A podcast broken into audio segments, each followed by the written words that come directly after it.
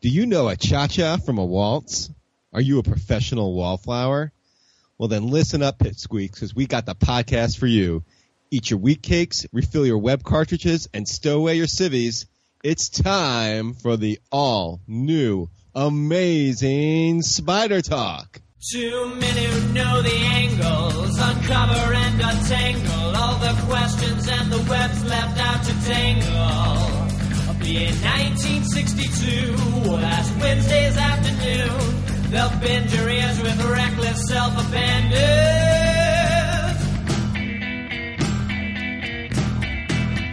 Of the amazing spider talk. The amazing spider talk.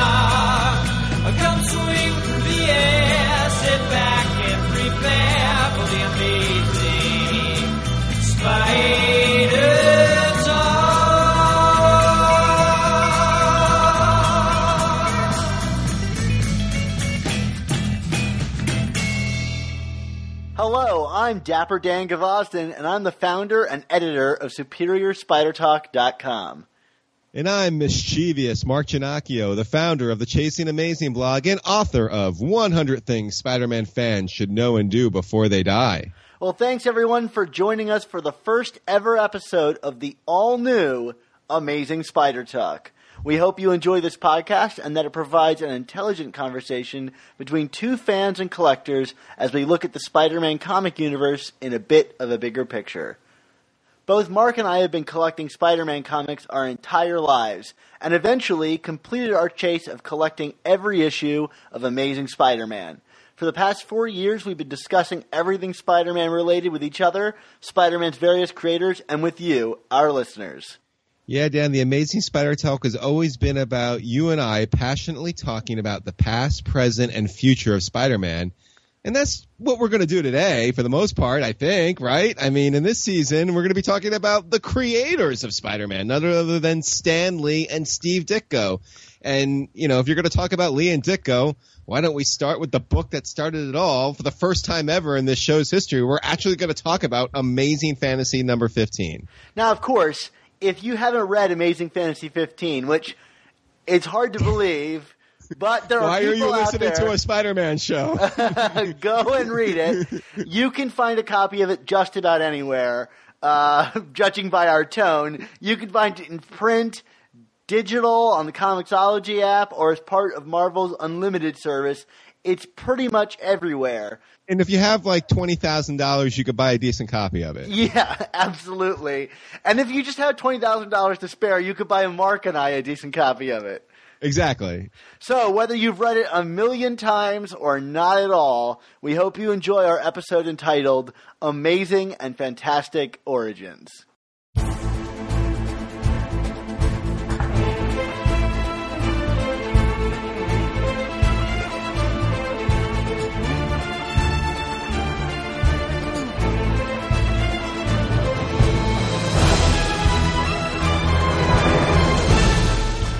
Spider Man, how did it come about?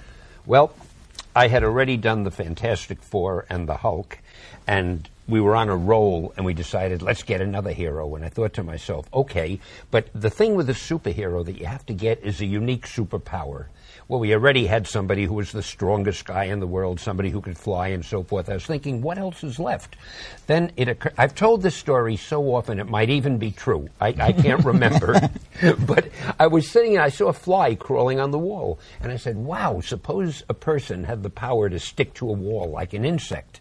So I was off and running, and I thought, what'll I call him? I tried Mosquito Man, that didn't have any glamour. Insect Man, that was even worse. I went down the line, and I got to Spider Man. It sounded mysterious and dramatic, and lo, a legend was born.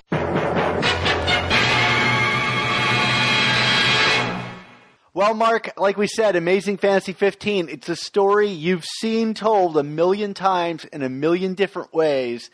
Peter gets his powers from a radioactive spider bite, and instead of using them for good of mankind, he's selfish and seeks out fame and fortune. But, like always, fate has a way of teaching powerful lessons, and in the death of his Uncle Ben from the very criminal he let get away, he learns with great power there must also come great responsibility. We've seen it a million times, Mark, but when Spider Man burst on the scene in this amazing and fantastic issue, there was a lot already going on at Marvel. So why don't you tell us a little bit about uh, the history behind this issue and kind of where this reveal of Spider Man finds itself in the timeline of human endeavors? Yeah, sure. Well, I mean, you know, just for, for some context here, I mean, the publication date of this issue was August 1962. This came on the heels of uh, Fantastic Four and and the Incredible Hulk already being introduced by uh, Stan Lee and the House of Ideas Marvel. Um, and you know, after those two creations, Stan wanted to do something a little differently.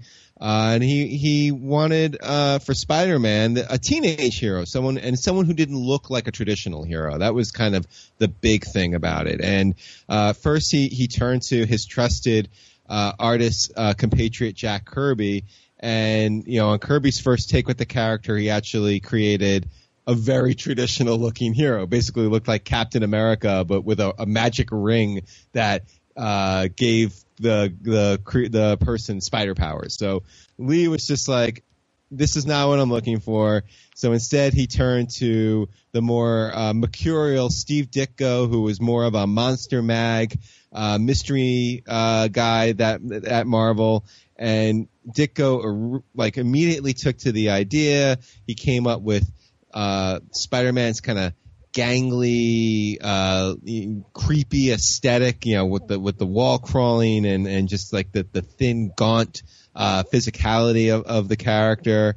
Uh, in fact, when when Stan saw some of the initial pages, he was worried that Ditko had gone too far. Uh, and that the, the comic authority, which you know, you know controlled the, the content of comics, uh, was was going to maybe not not approve of Spider-Man because you know the, the code was very the authority was very uh, anti uh, monster pe- people looking people being monsters basically. Like there were no vampires or werewolves or or anything of that nature at that time. They thought maybe this spider creature could could cross that line. So you know Lee took the idea to his publisher Martin Goodman uh, who immediately shut it down because uh, he Martin Goodman was like, well, you know, spiders are icky. Who's to want a hero based on a spider? Plus, why is this guy a teenager? Don't you know teenagers are just sidekicks? Which at the time was mostly the case in, in comics. You had Robin the Boy Wonder was a was a teenage sidekick. Yeah, and it's interesting, you know, even just the word teenager, which is on the cover of this issue, you know, this teenager hero. Uh, the word teenager was still relatively new as like kind of like an American word in, in the lexicon. It, it came became widespread in like the late 40s. So this is only like 15 years later. Uh, this term teenager was really you know kind of a new thing. So like that hook for a character was still a pretty novel one. Yeah, but I mean, you know, that was kind of what Marvel was all about. Was about trying to find these characters that were more relatable than than your average comic book characters. So, you know, Stan Lee being the persistent person that he was, um, he, you know, kind of looked around to find where he could stick this new creation in, and uh, he turned to this comic book series, Amazing Adult Fantasy, uh, which had basically just rebranded itself as as plain old amazing fantasy. Apparently, the the word adult kind of gave even back then different kind of connotations to it.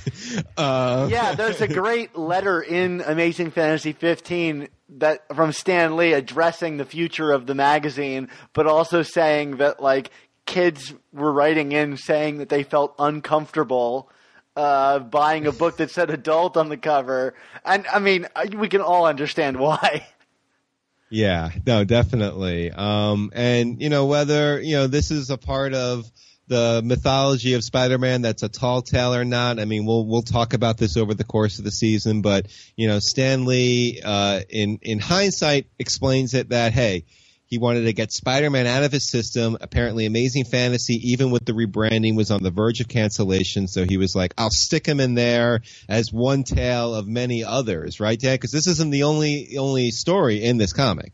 No, there's three other stories uh, that are kind of like. Um, I, I would say Edgar Allan Poe-ish or like Twilight Zone stories. There's the Bell Ringer, um, which is about a guy on an island that rings a bell during like the apocalypse. Uh, there's Man in the Mummy case, which is uh, about a man who's hiding from the police and hides in a mummy, uh, I guess sarcophagus, and gets transported back to Egypt times or Egyptian times. And um, there, there's the final story. There are Martians among us, which is a favorite of mine. Uh, it's like you know, very Steve Ditko. It's got this great twist where you think that Martians are landing on the planet and they're being sought out by the police. Everybody's scared of them, and this couple are scared of being caught by the Martians. But it turns out they are the Martians in the end, and they're scared of being caught by the police. I, that's always been a personal favorite of mine. I mean, beyond the Spider-Man story. I mean, th- these are interesting stories in that. I mean, these are a really good snapshot of what Marvel Comics essentially were before the the dawn of superheroes and that you know and that publishing line took over. I mean, these were the kind of stories that they were pumping out. I mean, you know, the distinguished competition had uh, their their superheroes like Superman and Batman and Wonder Woman and and and all of them, but even still, like Marvel was was trying to more or less print stories that um, you know kind of captured trends in, in, in, in fictional storytelling at the time, whether they were westerns or, you know, Stan Lee will talk about doing, you know, Millie, Millie the model stories from the, from the 50s and, and, early 60s. So, you know, these, these kind of like cryptic, uh, macabre, uh, stories or alien Martian stories. I mean, that, that was, I mean, these stories are kind of dime a dozens, but the fact that they're, they're standing alongside the first Spider-Man tale, I feel is a really interesting juxtaposition of you know where, what the medium was at the time versus where it was going to be drastically shifting and going. Yeah, if you uh, look in the back of the issue, there's even like a voting uh, opportunity for you to vote on by writing in a letter what your favorite story from the issue was, and the next issue would print the favorite story from the fans. So it was really like a just you know you can dictate where we're going with this book if you want to. Right you know before before the comic was released to the world we we got a cover which you know the initial Steve Ditko cover was actually rejected by Stan Lee um for, I think I wisely that, yeah yeah although that cover ended up resurfacing a few years ago as a variant cover for Amazing Spider-Man number 700 and and and it's not it's not a very dramatic cover but I do find it interesting that um, you know, Lee turned to Ditko because he had a different kind of aesthetic sensibility. Uh, but when it came time to make a big, dramatic, striking superhero cover, he turned to Jack Kirby. I mean, you know, Kirby Kirby did the cover, you know, so. And uh, that cover probably is what sold the character.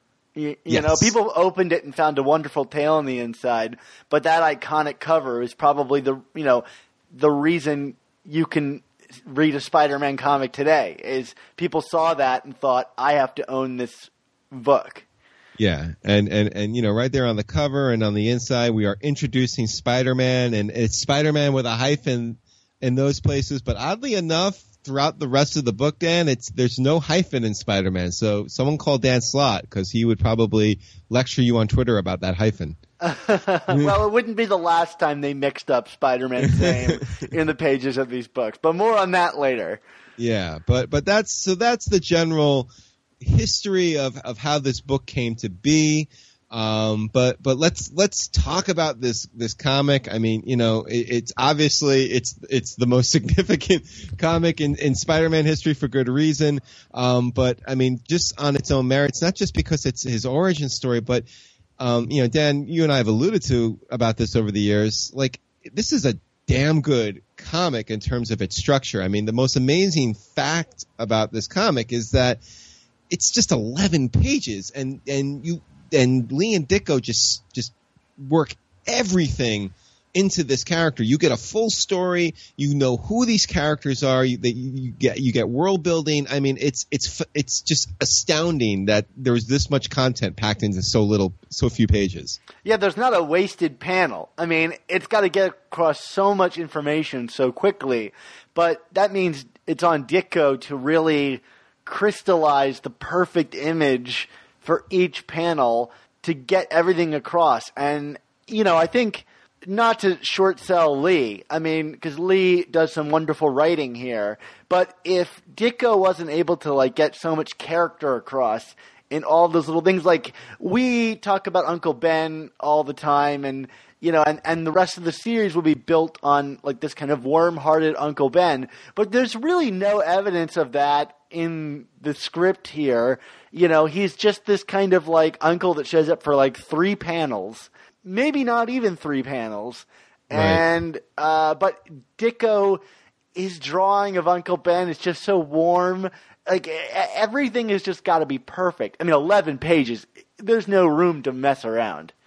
Yeah, and and even in the instances where there is not want to say room to mess around, but uh, room to um, you know, I'm thinking specifically the splash page. The splash page, it's it's just that one image, that very famous image of of Peter uh, kind of being you know cast away by the other teenagers at at the school with the the shadow of Spider-Man looming over him. But like, there's so much symbolism in that opening image, and this is this is what we're talking about in terms of Ditko storytelling. I mean, even when he just has one image to sell a story, he sells an entire story in that one image. I mean, you have the hand of Flash Tom, well, who we will later learn to be Flash Thompson, kind of pushing Peter out of you know out of the image almost with that with again the shadow looming over him. I mean, it's it's just showing right from the from the get go who these characters are, what the relationships are, uh, you know, where where Peter stands in the pecking order, you know, the, the the cruelty of the teenagers that he is operating with, which is a theme that uh, is obviously very relevant today. I mean, I guess that's just something that doesn't go away, unfortunately. Um, it, it, it's it's not even just about packing a lot of images onto one page with like you know the the the, the kind of quintessential Ditko nine panel uh, spreads. I mean, here we got we just got one page and like you just instantly learn about what these characters are about. That's I, I mean it's it's just stunning that one image can sell this much.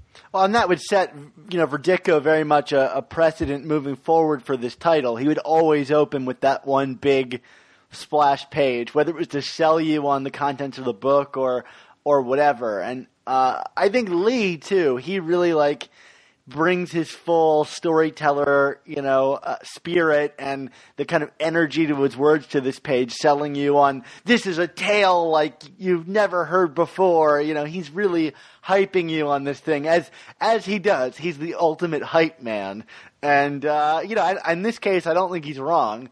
Uh, so you know, yeah, I mean, talk about a a, a, a debut.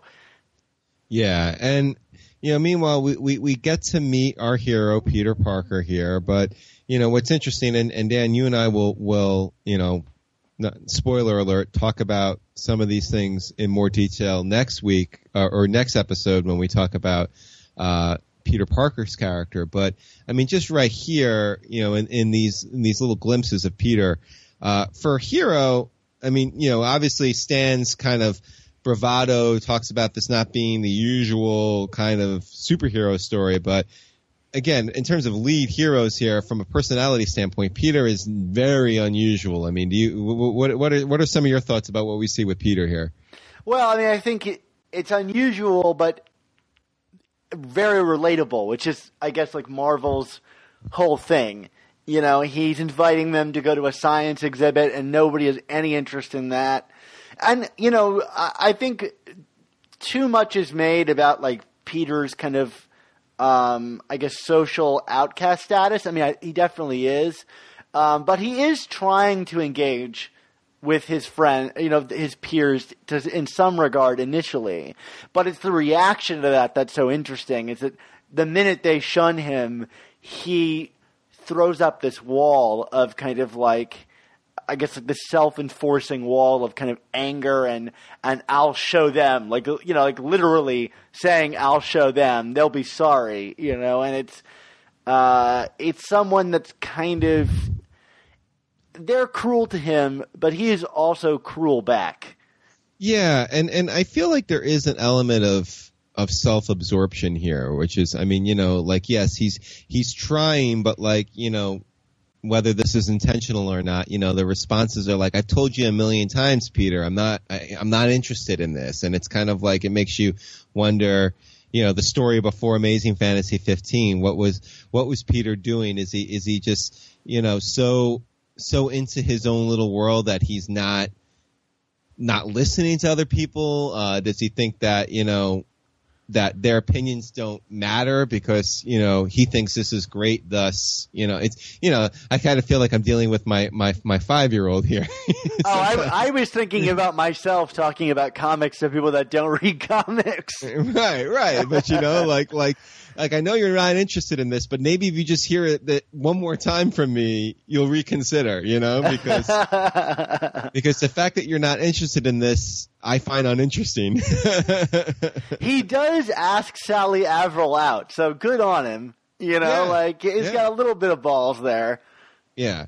And you know, we, we, we you know, after asking her out, we we get to the famous scene in the you know, in the laboratory where where, you know, they're doing the radioactive experiment with the spider and the spider bites him and of course, you know, there's a lot going on contextually in terms of what's going on in the world at this point, Dan. I mean, what what are, what are, I mean, what are your, some of your thoughts on that in terms of the the the radioactive experiment and and and the results of that? Uh, Well, sure. I mean, uh, I don't think it's a mistake that all of these Marvel characters were kind of born out of some kind of radioact- radioactive thing, whether it's gamma rays or uh, what are the rays with the the Fantastic Four? Is it just like space rays? Well, cosmic rays. There yeah. you go, cosmic rays. It might as well be space rays. Right, Uh, right. I, I want to lock down what exactly a cosmic ray is.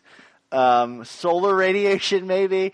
Yeah. Um, But uh, yeah, I mean, I don't think it's any mistake that this kind of science-oriented birth of these characters. I mean, we'd eventually see in the movies him to go on get bit by like, you know, bioengineered spiders, which makes even less sense than getting bit by a radioactive spider and getting powers. I get stung by bees all the time and don't turn into Bee Man or Swarm.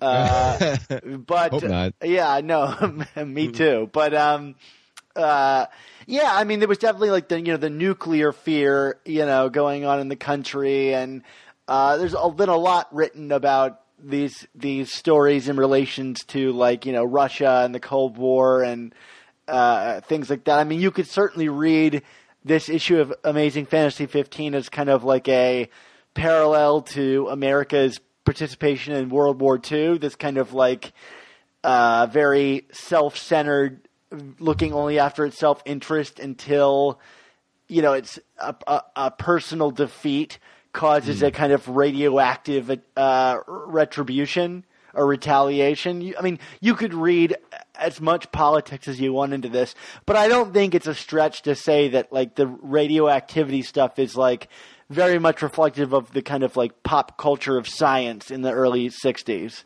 Yeah, I mean, it was definitely the the atomic age in in America, and we're in the world at that point.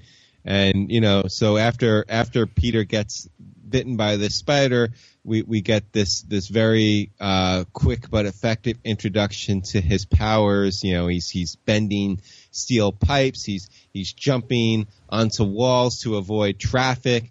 And you know, something that always struck me, and and I feel like this has also been the case of every iteration of Spider-Man. And you know, one of your favorite critics, uh, Roger Ebert, pointed it out when he was reviewing the first Sam Raimi Spider-Man movie. That he was disappointed about this reaction as well. Is the fact that you know, for someone that's kind of you know, in his own head and kind of an out, you know, as an outcast, a, a, a aloof character. I always found Peter's very kind of happy embrace of these powers to be a little off-putting. Does that make sense? Yeah, I- yeah. I think it's I think it's married successfully in this comic with a kind of like surprise. You know, like he the only reason he discovers that he can climb walls is because a car almost runs him over, and the only reason he finds out about crushing steel is because he's climbing the building and like goes to reach for the next thing to you know to climb up and ends up crushing the pipe. I, I think you're right, but I think th- this book gets away with it to a degree because it's so surprise oriented. Yeah, I mean it's it's it's to me it's the big it's uh, m- even more than the powers themselves. I think it's the it's the biggest suspension of disbelief that um, this character would would be so so willing to embrace this because you know right away after he he runs through these powers, he he starts to think of ways to augment himself even more. I mean, you know, like he's immediately trying to think of how he can he can capitalize off of these powers, and you know, one of the first things he does is is he engineers these web shooters, which is like you know, it's such it's such a passing kind of thought, but like you know, when you actually stop and look at it, and we've talked about this before, it's probably like one of the greatest inventions in superhero comic book history, right? Yeah. I mean, I think it's pretty obvious that it was like Lee and Ditko's way of kind of getting away with flying for a character that didn't have the power of flight, and you can almost imagine the like idea room on this is like, can spiders fly? No. Well, what can they do? Uh, they can shoot webs and swing on them, which is awesome and is probably one of the biggest appeals to the character. But it was probably just born out of some dumb discussion about whether or not spiders can fly. Right. But, you know, at the end of the day, it's like we spend all this time, you know, with Peter, like he's money, money issues and financial hardship is such a major theme of these early issues. And yet, you know, if all he did was just patent those web shooters, he'd probably be set for life. they do they do retcon it later with the oh it only lasts for an hour so the adhesive is not good for anything Right. but right, uh, right. but yeah, it, it it is a funny thing to think about. You know, he's this this kid that's sitting on all this kind of like intellectual genius. Uh, yeah. Um, and then, you know, kind of keeping with the theme of both moving the story very quickly, but also still packing in all of these very telling character moments. You know, one of the things I really love is, you know, when Peter decides to, you know, try and make a name for himself, you know, the first thing he does is he goes to this wrestling match with Crusher Hogan. Not Bonesaw, not not Macho Man Bonesaw, Randy Savage. Uh, but one of the first things he does is rather than just get in the ring and challenge him is he he puts a mask on and, and he puts a mask on himself it's it's just a mask of his webbing essentially it's not the the spider-man mask because he's he's he's basically wrestling with his car his sweater vest and, and jeans right is that i mean I, am i am i misremembering that or No, uh, no, that's right. That's right. I mean, there's not even really any like eye holes for him in the mask. You just kind of see a faint outline of his face through the webbing. Right, but but the character moment here is he puts the mask on in case he fails, and and that to me is such a again going with this thing about the conventional hero versus the very unconventional hero. I mean, this is a very unconventional thing. I mean, you know, the Fantastic Four they they all had these powers when they were introduced and and there's no I mean they have they have matching costumes but they're not covering their identity and obviously like you know even with with with Superman, I mean Batman, it's a whole other thing. But for the most part, these characters are not. It's not that they want to show their identities, but they're not hiding their faces. It's, it's there's no um, fear of, you know, what if I fail and I need to, you know, crawl into a hole and die somewhere. you know what I mean? Yeah, and that's- right. And that's what you're getting here, and I, and I think it's a really pivotal uh, early moment because I mean, obviously, it sets the stage for all this other drama and turmoil to follow. I mean, it's a brilliant s- stroke of, of character development to to have Spider-Man in a mask because it creates so much tension for the character down the line. But you know, just in this one moment, it it, it, kind of goes back again to that very first panel of the story of this character that is unliked and and and kind of pushed aside by his peers, and even when he has something that would make him the you know the the the bell of the ball, so to speak. Although if he said bell of the ball, he'd probably get punched by Flash Thompson.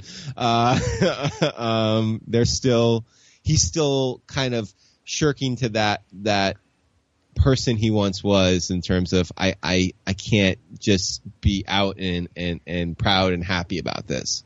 Yeah, and then you know another character beat for him would be like the minute that he doesn't fail, you know, he decides to just adopt the mask thing and make money, you know, as a you know as a on TV personality. Well, he's approached to do that and immediately leaps at the at the chance, which I think pretty much anybody would, you know. Um, but he, you know, he chooses to do that and remain masked.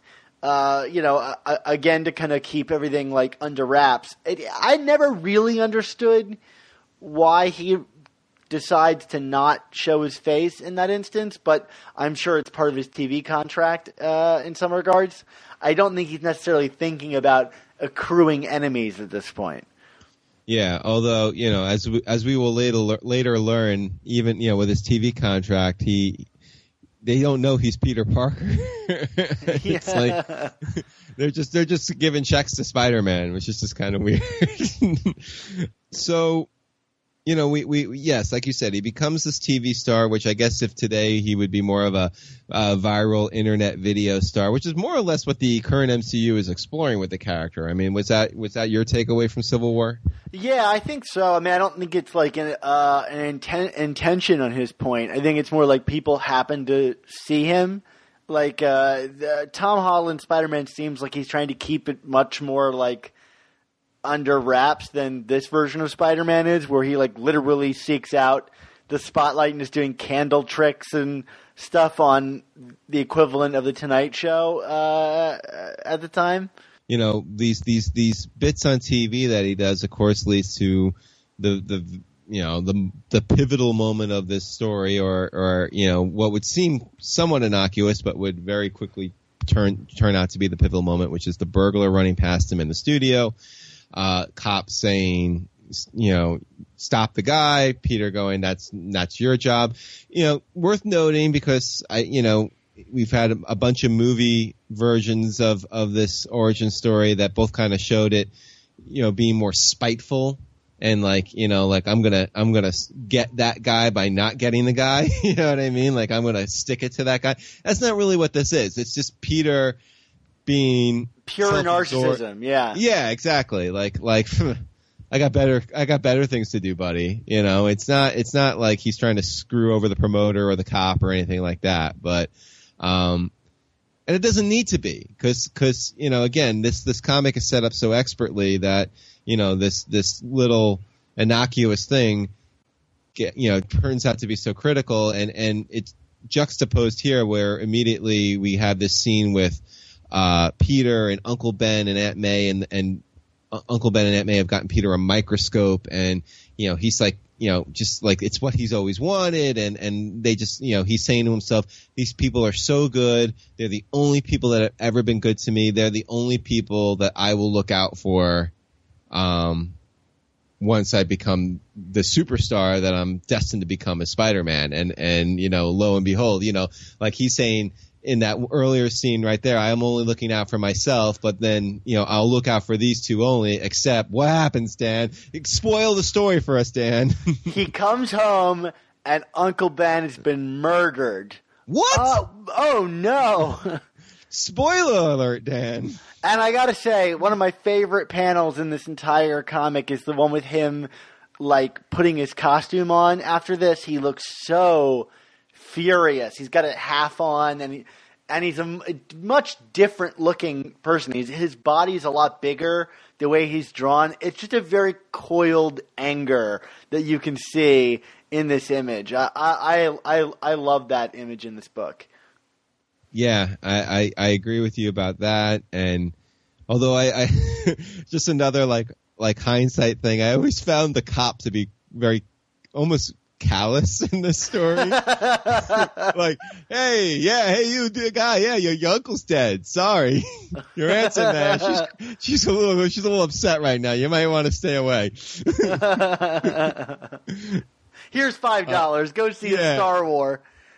So, so maybe that explains the the anger. like, oh, I'm gonna get this burglar right there. I'm gonna punch that cop.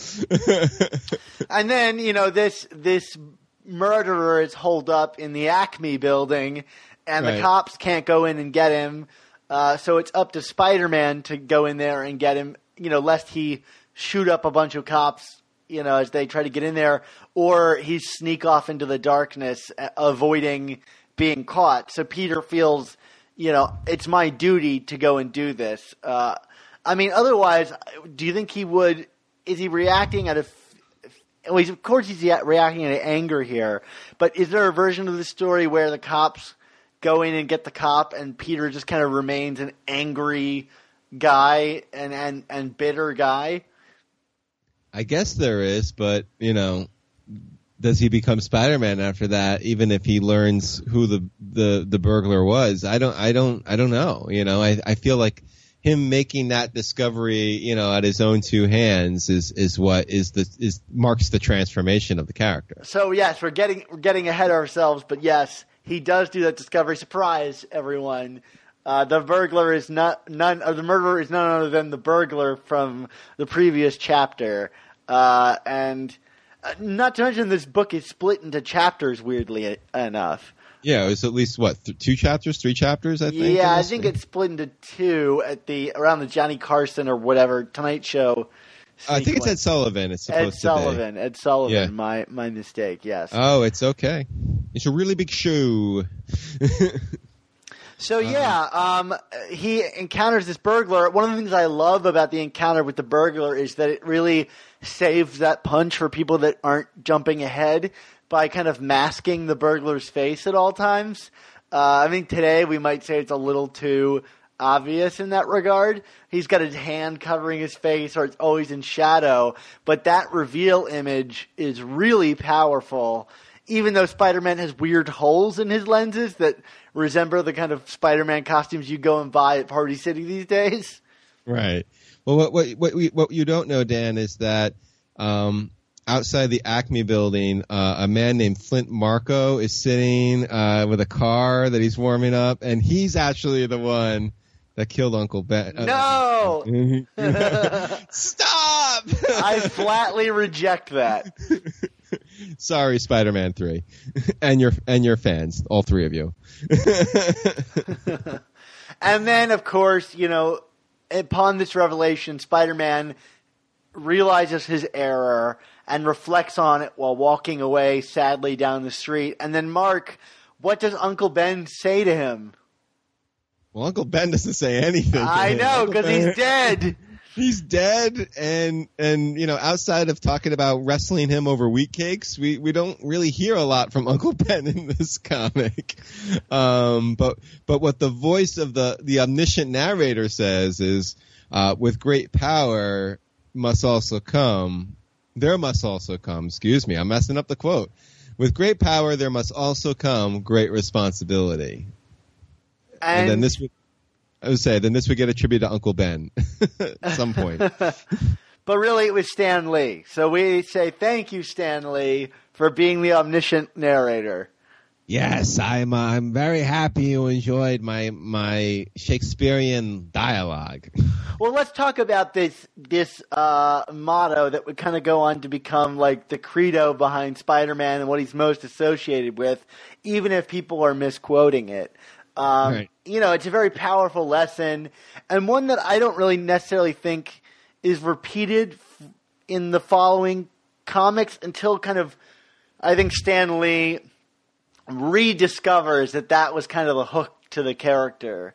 Um, but it makes for a really powerful lesson in, in this story. Yeah, absolutely. I mean, and you're absolutely right. When, when you know when we talk about these Lee Ditko issues, I- I don't know. I mean, maybe the first Spider-Man quit story. I mean, it does, really doesn't get referenced much at all.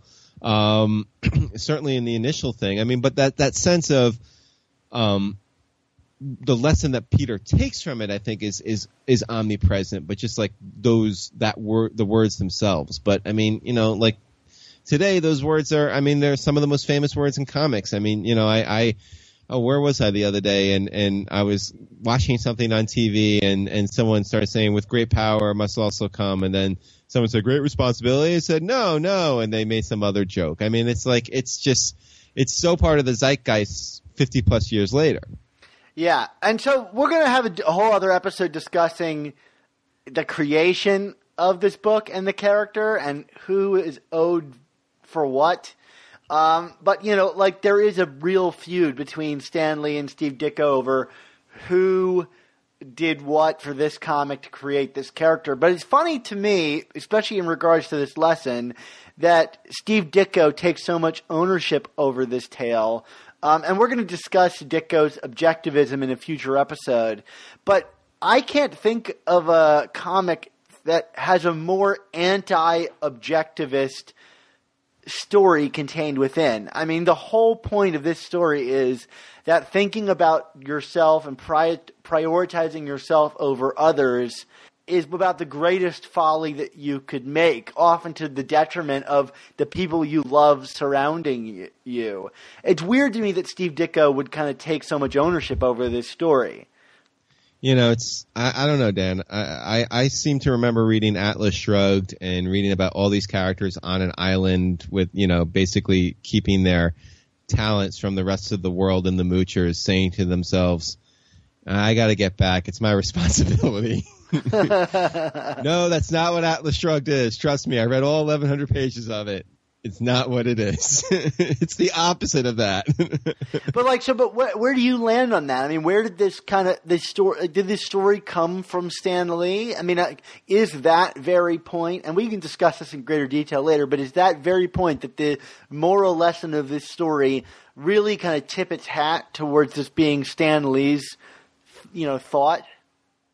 Yeah, I mean, I, I in some of the research I did for uh, the book, um, that quote is pretty plainly attributed to Stan. Um, Ditko Ditko had nothing to do with it, and and I mean, granted, it's it's the dialogue, so that was Stan's anyway. But it was like that that lesson was not on Ditko's radar. Ditko Ditko was more concerned about you know creating this character's world and his physicality uh, and trying to keep things grounded. Um, and you know, Stan's moralizing and stuff. And I mean, in fact, Ditko kind of would not not specifically that phrase, but in general, Ditko would kind of stick his his his nose up at Stan's any of Stan's moralizing, not just with this comic, but with anything. You know, it's like these are just comics. Why are we trying to teach people something? Well, I mean, you know, one of the things in the letters in the back of the book is that, like, you know, people really reacted to Spider-Man in, in this issue so positively. That's why he got his own series eventually. You know, this amazing Spider-Man. Um, right.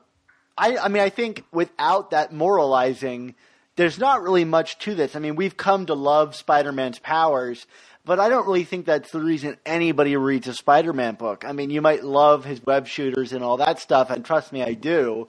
It's like happy circumstance that this character with such a great moral backbone and interesting character happens to have great powers as well. Um, but it is that moral, I think, that's really the heart of this story. Yeah, and, and, and to be honest with you, I think this the moral is what elevates the story, not even just as a great Spider-Man story, but I mean this is this is considered one of the greatest origin stories and comic book stories period of all time, and and I think a lot of it has to do with um, the morality of it. I mean, okay, you know, Uncle Ben is probably the most famous dead comic book character next to Bruce Wayne's parents, but you know, again, similar to Bruce Wayne and Batman, and kind of what Batman took from that moment of his life and how it kind of cauterized him to take up the mantle of being a hero. Um, you know, Peter recognizing the error of his ways and how it resulted in the death of his uncle is is what steeled him to become Spider-Man, and and that kind of twist and and showing the the folly of a character and and how they can work towards a path of redemption, even though that path is is essentially infinite. He'll never reach it because he'll it'll never be enough to make it even for himself uh, is is the, the the heart and soul of this book, and and very few comic book stories at this point in time had it, and I still feel very few had it since. Right? Well, it's I mean it's that moralizing that allows us to buy into the powers, allows us to buy into Spider-Man. You know. St- you know, Marvin uh, Martin Goodman was probably right. People weren't that interested in reading about a Spider-Man well, they were interested in reading about this kid that learns a powerful lesson, you know, and like all of that stuff, the Batman, it's all goofy on its surface, but it's the character and its story that makes us so interested in it. And I agree with you. I think there are few characters that have kind of been grounded in such a heartbreaking tale or one that reveals a character so clearly, even with expanded page numbers. These 11 pages are so much more clear than so many other uh, characters are. I mean, I think even compared to Superman, you know, uh, I, I think you really get so much more in this. But I do think that this um, kind of became the template. I don't know if they ever got it as right again, but it became the template for kind of the Marvel universe and their origin stories going forward. I mean, this linking of the acquisition of powers to a moment of personal failure or tragedy for the hero. I mean, so many people would get their powers through some accident that killed their family or whatever. I mean, even the Spider-Man, Amazing Spider-Man movies would try to link Peter's power acquisitions to the death of his parents and some secret formula they were working on and, and, you know to the failure of that story but like this became the template for all those stories moving forward yeah, I mean, it made it much more character driven. I mean, like certainly, you know, the contemporaries or the ones that predecessors. I mean, it was all, and they got the, you know, Fantastic Four, Hulk, Thor. They got their powers by accident. You know, it was like, you know, like they just happened to be, you know, standing there when something awful happened, or they got cosmic rays, or whatever you want to call it. Um, but and- but the difference between them and Spider Man is that like even with like Daredevil is they got their powers because they were already good in nature. You know, Yes. The Fantastic Yeah. Four were trying to do you know an endeavor for mankind. The Hulk saved uh, another person's life and got his Yeah. powers. Daredevil threw himself in front of a you know a truck. Right. Spider Man was accident, but it was his mistake yeah, that made and him I would special. and I would say probably the most similar in terms of you know and using that template, and they came after Spider-Man, so it made sense. Would be Tony Stark and Iron Man, and then Stephen Strange as Doctor Strange. Both of them kind of, you know, and and and and with that in mind, those two origin stories next to Spider-Man are generally considered kind of the holy grail of Marvel origin stories in terms of, you know, self-contained, well plotted, well characterized origin stories. Um, so it's no surprise that they kind of took the Spider-Man template and did their own little twist on it and, and were successful in it. So are are we safe to proclaim this clearly biased as the greatest origin story of all time? I I think it is because um and yes, clearly biased, but you know what always puts this over the top for me in terms of origin stories is not only is it a very famous story, but in the context of it, it's it's told so well here. I mean, you know, we Batman has a very famous origin story, but you know, this is something from the you know late 1930s. It's it's it feels very hokey and dated. I mean, it's not until Frank Miller updated it through year one that it kind of became this epic story. And with Superman, I mean, you know, the the fact of the matter is Superman has a very famous origin story, but you know, about 10, 15 years ago in All Star Superman, Grant Morrison and Frank Quitely, they told the origin in one page. I mean, which is was brilliant storytelling on their part, but the same token was like it just shows kind of how shallow that origin is. Um, whereas, you know, there's a lot of depth and and and and substance to Spider-Man's origin, and um, I don't think anything surpasses it in in the medium. In fact, I would say all the updates to it have only been detrimental to Spider-Man's origin. I mean, not to get into like chapter 1 and all that, but even stuff like when they go back and they recolor it with modern colors, they like and they and they print it again. I don't like reading it that way. I mean, I'm sure it looks better, but like I like the classic look of this. I, I wouldn't change a thing about this. And every new detail we get, whether it's Silk, the other person that got bit by the spider, which I can't still can't get past, uh, like all of it is detrimental. This story is perfect and it deserves to be untouched. Excellent. Well, I think that's a that's a perfect ending point for this conversation, Dan.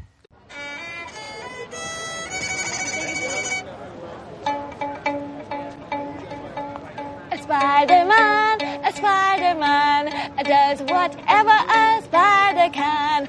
Spins a web any size, catches thieves, or just flies. Oh, God. So thanks for joining us for our first episode of our first season of the all new Amazing Spider Talk 10. Our next episode will be out in two weeks on July 19th.